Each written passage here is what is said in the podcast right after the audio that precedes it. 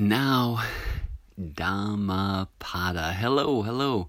Back after uh, a number of failed recording attempts where on the second verse of now Dhammapada, the second verse is half of a pair. This chapter, the first chapter of the Dhammapada, is um, translated as and interpreted as paired extremes. So the second verse is paired with the first verse, and um, the most of it will sound very familiar to the first, uh, which is a, a common sort of pattern that you'll notice throughout the Dhammapada as we move on and get into it. Hello, I am Paul, and this is the Now Dhammapada podcast, um, released on Substack. I've had to forego finally uh, trying to use the Substack recording tools on my phone. Uh, they they've failed just too many times. I've lost too many files, um, which have been part of the contribution of uh, this very slow rollout of this podcast. Um, but I think I have a new way, um, all on my phone. I just have to take a few more steps to ensure recording. And so now Dhammapada, the verse reads, second verse.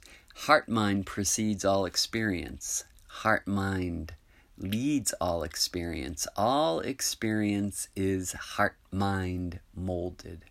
If with a clear heart mind we speak or act, happy well being follows like our friendly shadow. Sound familiar? But um, with a, a difference at the end.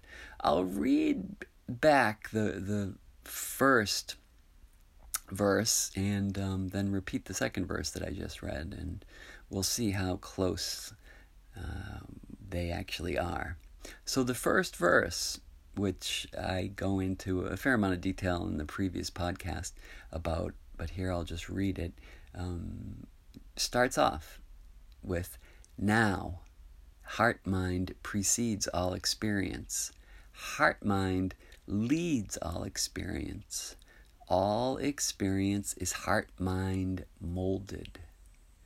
If with a disturbed heart mind we speak or act, discontent follows like the back wheels follow the front wheels of an earth bound vehicle. And our second verse heart mind precedes all experience. Heart mind leads all experience. All experience is heart mind molded.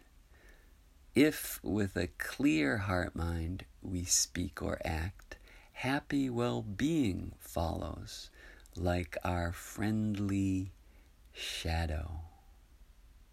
So you see the difference. Um, basically, the first three sentences are identical in my interpretation um, of these verses. And it is the last sentence that is different between the two verses.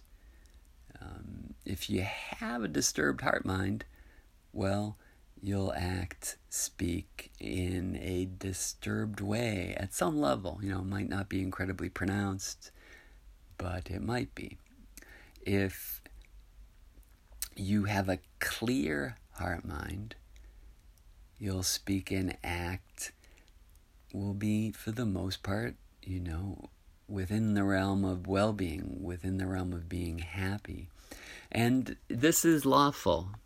Um, there's a lawful sort of nature uh, pointed out at the very end of both of these verses. In the first instance, the metaphor of a vehicle and the wheels that follow the back and the front, the front and the back. They they follow each other. If you're going forward, the back wheels are following the front wheels in essence. There could be some variance, you know, some sort of um, non parallel crossover with steering and so forth, but for the most part, your back wheels follow your front wheels. For the most part, disturbed heart and mind follows. It follows that the speech and the actions of that disturbed heart and mind will also be disturbed. And it's the same. If things are clear, the track is clear. The acts and speech are clear. Now, paired extremes, is that the entirety of our life? Absolutely not. And as we move in, in through the Dhammapada, um, these sorts of gray areas or the vast space might be a better way to put it between extremes um, gets drawn out, pointed out, um, sketched out more fully. But the extremes are helpful for kind of pointing out the kind of ends or the the the range within which we sort of navigate our lives, right? You know, most of our lives aren't extreme. But the extremes can come up quick, right? And with practice with presence of heart and mind, you can correct the tendency towards one extreme or the other. The more present you are, the less extreme you are. This is something also that um, gets repeated, gets uh, highlighted in the Dhammapada. So there we are, the first two verses, the first paired extremes.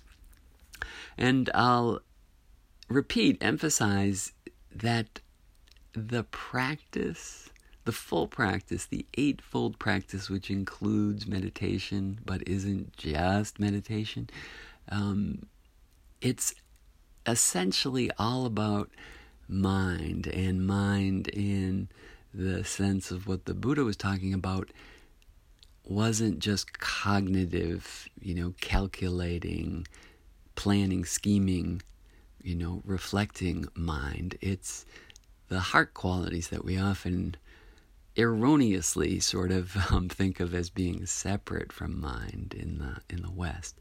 Heart mind, the quality of your heart heart mind, is really what you're training, and the quality of your heart mind in the moment leads quite logically uh, in certain directions depending upon how the heart mind, how your meeting of conditions transpires. I'm Paul. This is the Now Dhammapada podcast. In the notes, um, you'll find the verses. Um, there's no notes on the notes. uh, refer to the, the previous podcast if that doesn't make sense. But um, the manuscript that this interpretation is based upon has footnotes, and the footnotes are, uh, if applicable, in the podcast notes, but with this episode, there were no footnotes in particular, but you will find the verse in the body of the podcast release. And if for some reason you're kind of getting this podcast on a reader outside of uh, Substack, you know, it is possible that the notes are truncated, you know, they don't sort of uh, make their way over to your reader. So do indeed refer back to the Substack um, presentation page slash file of this podcast if you're at a loss. Uh, and I'll put that link in the notes also. Take care.